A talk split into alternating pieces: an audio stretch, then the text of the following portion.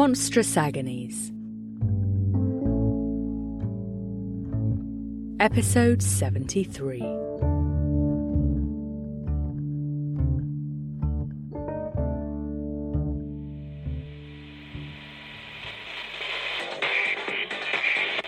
Experience. You can trust. As that, that we sh- we're not. Small, soft, burning thing, wrapped in linen and lace. Up next, our weekly advice segment. Our first letter tonight is from a listener concerned about a friend's magical practice. Let me just say to start with that my friend is lovely, an absolute sweetheart. When I was sure I wanted to be turned, she put me in touch with my sire, and the hematophage lifestyle suits me down to the, well, down to the grave dirt, if you like. I really couldn't be more grateful to have her in my life. She's a divination witch, and a talented one. Her card shuffles flow through her fingers like water, and she's got some of the best scrying insights I've ever heard when she looks into her rose quartz crystal ball. When she started on this path, I'll be honest, I was a little doubtful about how good divination would be for her. She has a gambling addiction, and her practice has more to do with chance and dice than I'm comfortable with. She's currently living with me as she goes through eviction and some other pretty nasty consequences of her addiction, so I think I've earned the right to be cautious. But I still want to do my best to support her however I can. I. I think she's been counting cards. Tarot cards, to be exact. She never gets a card that tells her she needs to change. Everything is always golden on the horizon, and she's going to come up smelling of roses no matter what. Probability just doesn't work that way, no matter how lucky you are. She denies it every time I bring it up, but I've had a couple of chances to observe her deck, and I can see there are some marks she's made to the backs of some of the cards. Telltale signs that she's not keeping things on the level. There's other stuff too. I've been around her long enough to recognize a potent luck charm when I sense one, and I know her new dice are weighted. I'm not thick. If she just wanted to fool herself into having continuous good days and seeing the world through rose quartz tinted glasses, that would be one thing. But she started offering her card reading services to the public to help support herself. Don't get me wrong, I fully support her trying to get back on her feet, and telling people what they want to hear is very profitable. But I'm worried about it all coming up snake eyes. I don't know too much about the craft, but from your show, I know that it's all about intention. So, what happens when your intention is to cheat? How can I help to prevent her from doing unintended harm to herself and others? Or am I overreacting to all this? I just. I just want her to be alright. Please help. I don't think you're overreacting, listener. Supporting an addict is not the same as supporting behaviors which feed that addiction. Far from it. Nor do I think that this behavior is without risks. At the very least, it is a deeply unethical business practice that could have serious repercussions if she were discovered. Thaumaturgically speaking, I don't think she's putting anybody in harm's way precisely. You're right that intention is nine tenths of the law when it comes to magical practice. But in this case, I'm not sure there's any real magical practice being undertaken. She's not reading the cards, after all. She's pretending. Even if she were, divination is not a two way street. Fate affects the cards, not the other way around. She isn't going to change anybody's future by giving them a faulty reading. You can put that anxiety to rest. It might help to remind her that she has a great deal to bring to the table as a powerful and skilled practitioner. Anyone can pretend to read the future.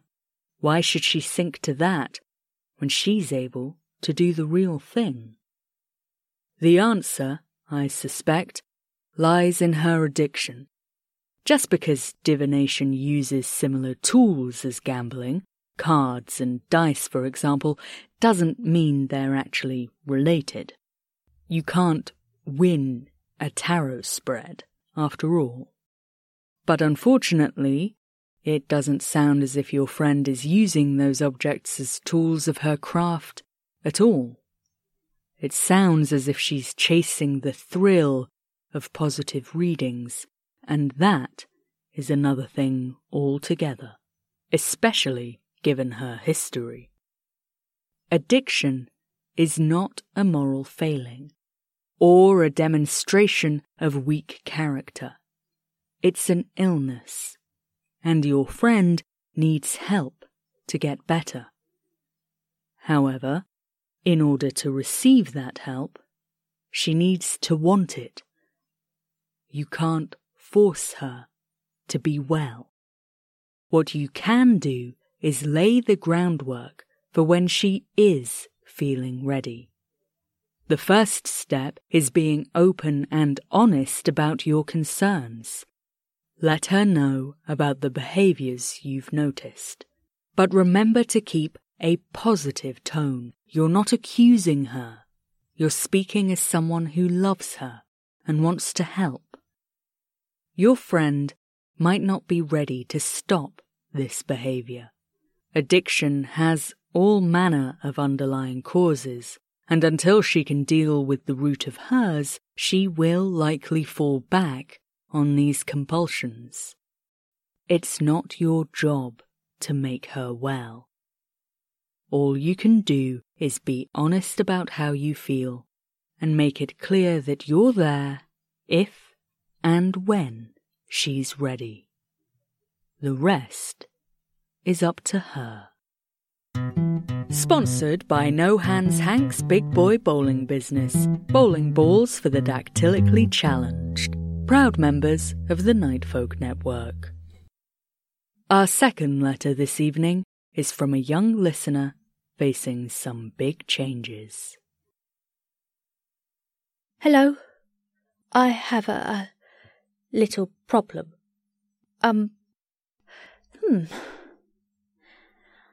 Well, once upon a time, there was a little girl. And the little girl was very clever and very good at maths. And she had little wings and was able to talk to animals and make glitter. And my mummy was good at it too. But then, when my mummy turned 12, she stopped being different and lost her wings and became like everybody, like a sapio. So when Clara and Naomi were telling me about what they wanted to be when they grow up, Clara wants to be a firefighter and Naomi wants to be a teacher, and they asked me what I wanted to be. And I, I didn't know. And they said that I would be a very good zookeeper because I could just ask the animals what they wanted. And then I, um, and then I started to cry. I cried so much that my teacher called my mummy.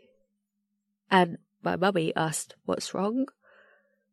And I'd, I told her I was sad that I couldn't be a zookeeper because I wouldn't be able to talk to any of the animals. And she told me, well, most zookeepers don't talk to animals, and she doesn't miss talking to animals at all. And she told me some stories that meant she was much happier now that she wasn't so different to everybody else. But I don't think I'll be happier. I don't know if I'll be able to be friends with Clara and Naomi when I stop being a creature. Because they're going to be creatures forever, and, and I'm going to change. I don't know if I'll be able to go to the Creature Youth Club anymore. And how am I going to make friends in secondary school? I know I could be turned back into a creature if I really wanted, but a lot of the ones that turn aren't like how I am now. And they can't make glitter and they don't have little wings and but but maybe I'll have to. Mummy doesn't know any creatures. She doesn't talk to Naomi or Clara's mummies, and they went to school with each other. I just want to stay friends forever. Hello, little one. Thank you so much for your letter. It sounds like you're going through some difficult, scary things at the moment, and you've done just the right thing by asking for help. That's just what we should do when things are difficult or scary. Find someone we trust and ask them for help. Well done. Before I get to my advice for you, sometimes people get upset when they hear their letters read out on the radio. It can feel different hearing it read out loud and feel like they're hearing it all new or maybe they get nervous about the answer I might give them, or all sorts of jumbled up, difficult feelings that they didn't expect when they wrote to me. If you're feeling upset, or nervous, or jumbled up, I'd like you to take a big breath in. Just like that, and hold it for a moment. That's it. Now, let it go and another big breath in. Hold it and out again. And one more time, big breath in. Hold it and out. That's better. Even I'm feeling nice and calm now. So, let's talk about your letter. The first thing to say is that it's perfectly all right that you feel differently about growing up and the changes that involves than your mummy did. You are your own person and you get to feel your own feelings. It sounds like you're going through lots of changes at the moment, and I know change can be scary. But remember, you've already been through lots of changes already. You aren't the same now as you were when you were a very little girl. I bet you're taller, for one thing, and cleverer, and you've learnt how to do maths and write letters and all sorts of other things. Some of those changes were things you couldn't control, like getting taller.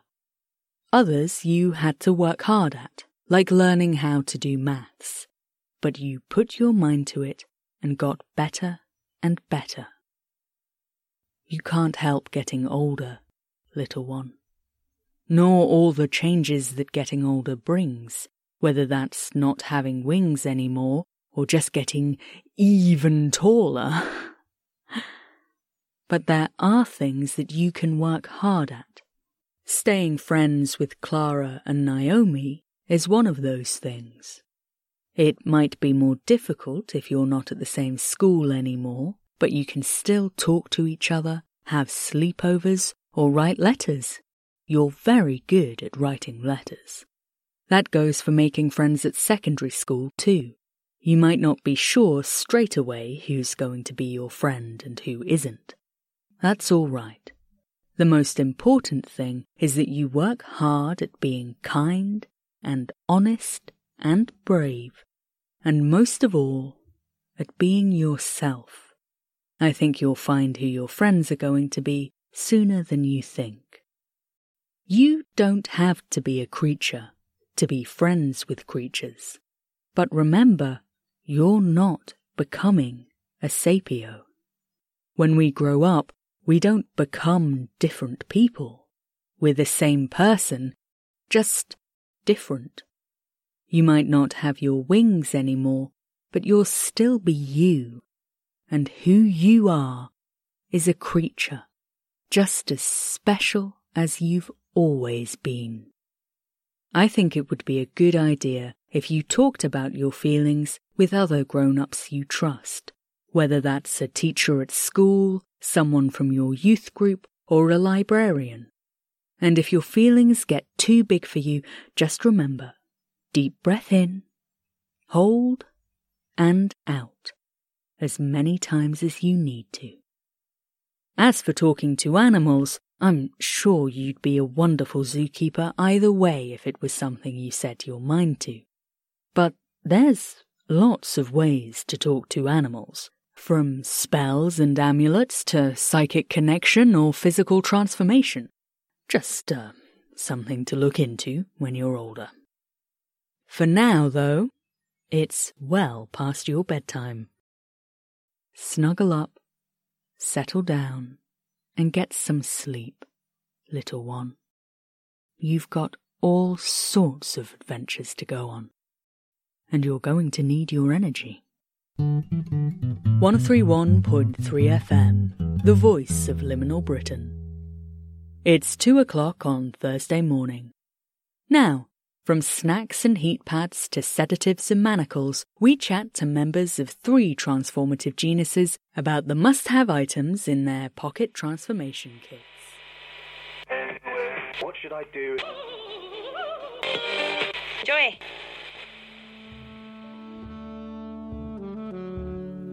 Episode 73 of Monstrous Agonies was written and performed by H.R. Owen. Tonight's first letter came from Taze, and the second letter was by Matty O.K. Smith, creator of Neighbourly, a fabulous spooky podcast that I highly recommend if you haven't listened already. And this week's advert was submitted by Bug. Thanks, friends. Hello, and thank you to our latest supporter on Patreon, Nick. You can join them at patreon.com slash monstrousagonies or make a one-off donation at kofi.com slash hrowen. You can also help us grow our audience by sharing with your friends and familiars and following us on Tumblr at Monstrous Agonies and on Twitter at monstrous underscore pod. This podcast is distributed under a Creative Commons Attribution Non-Commercial Share Alike 4.0 international license. The theme tune is Dakota by Unheard Music Concepts. Thanks for listening, and remember, the real monsters are the friends we made on the way.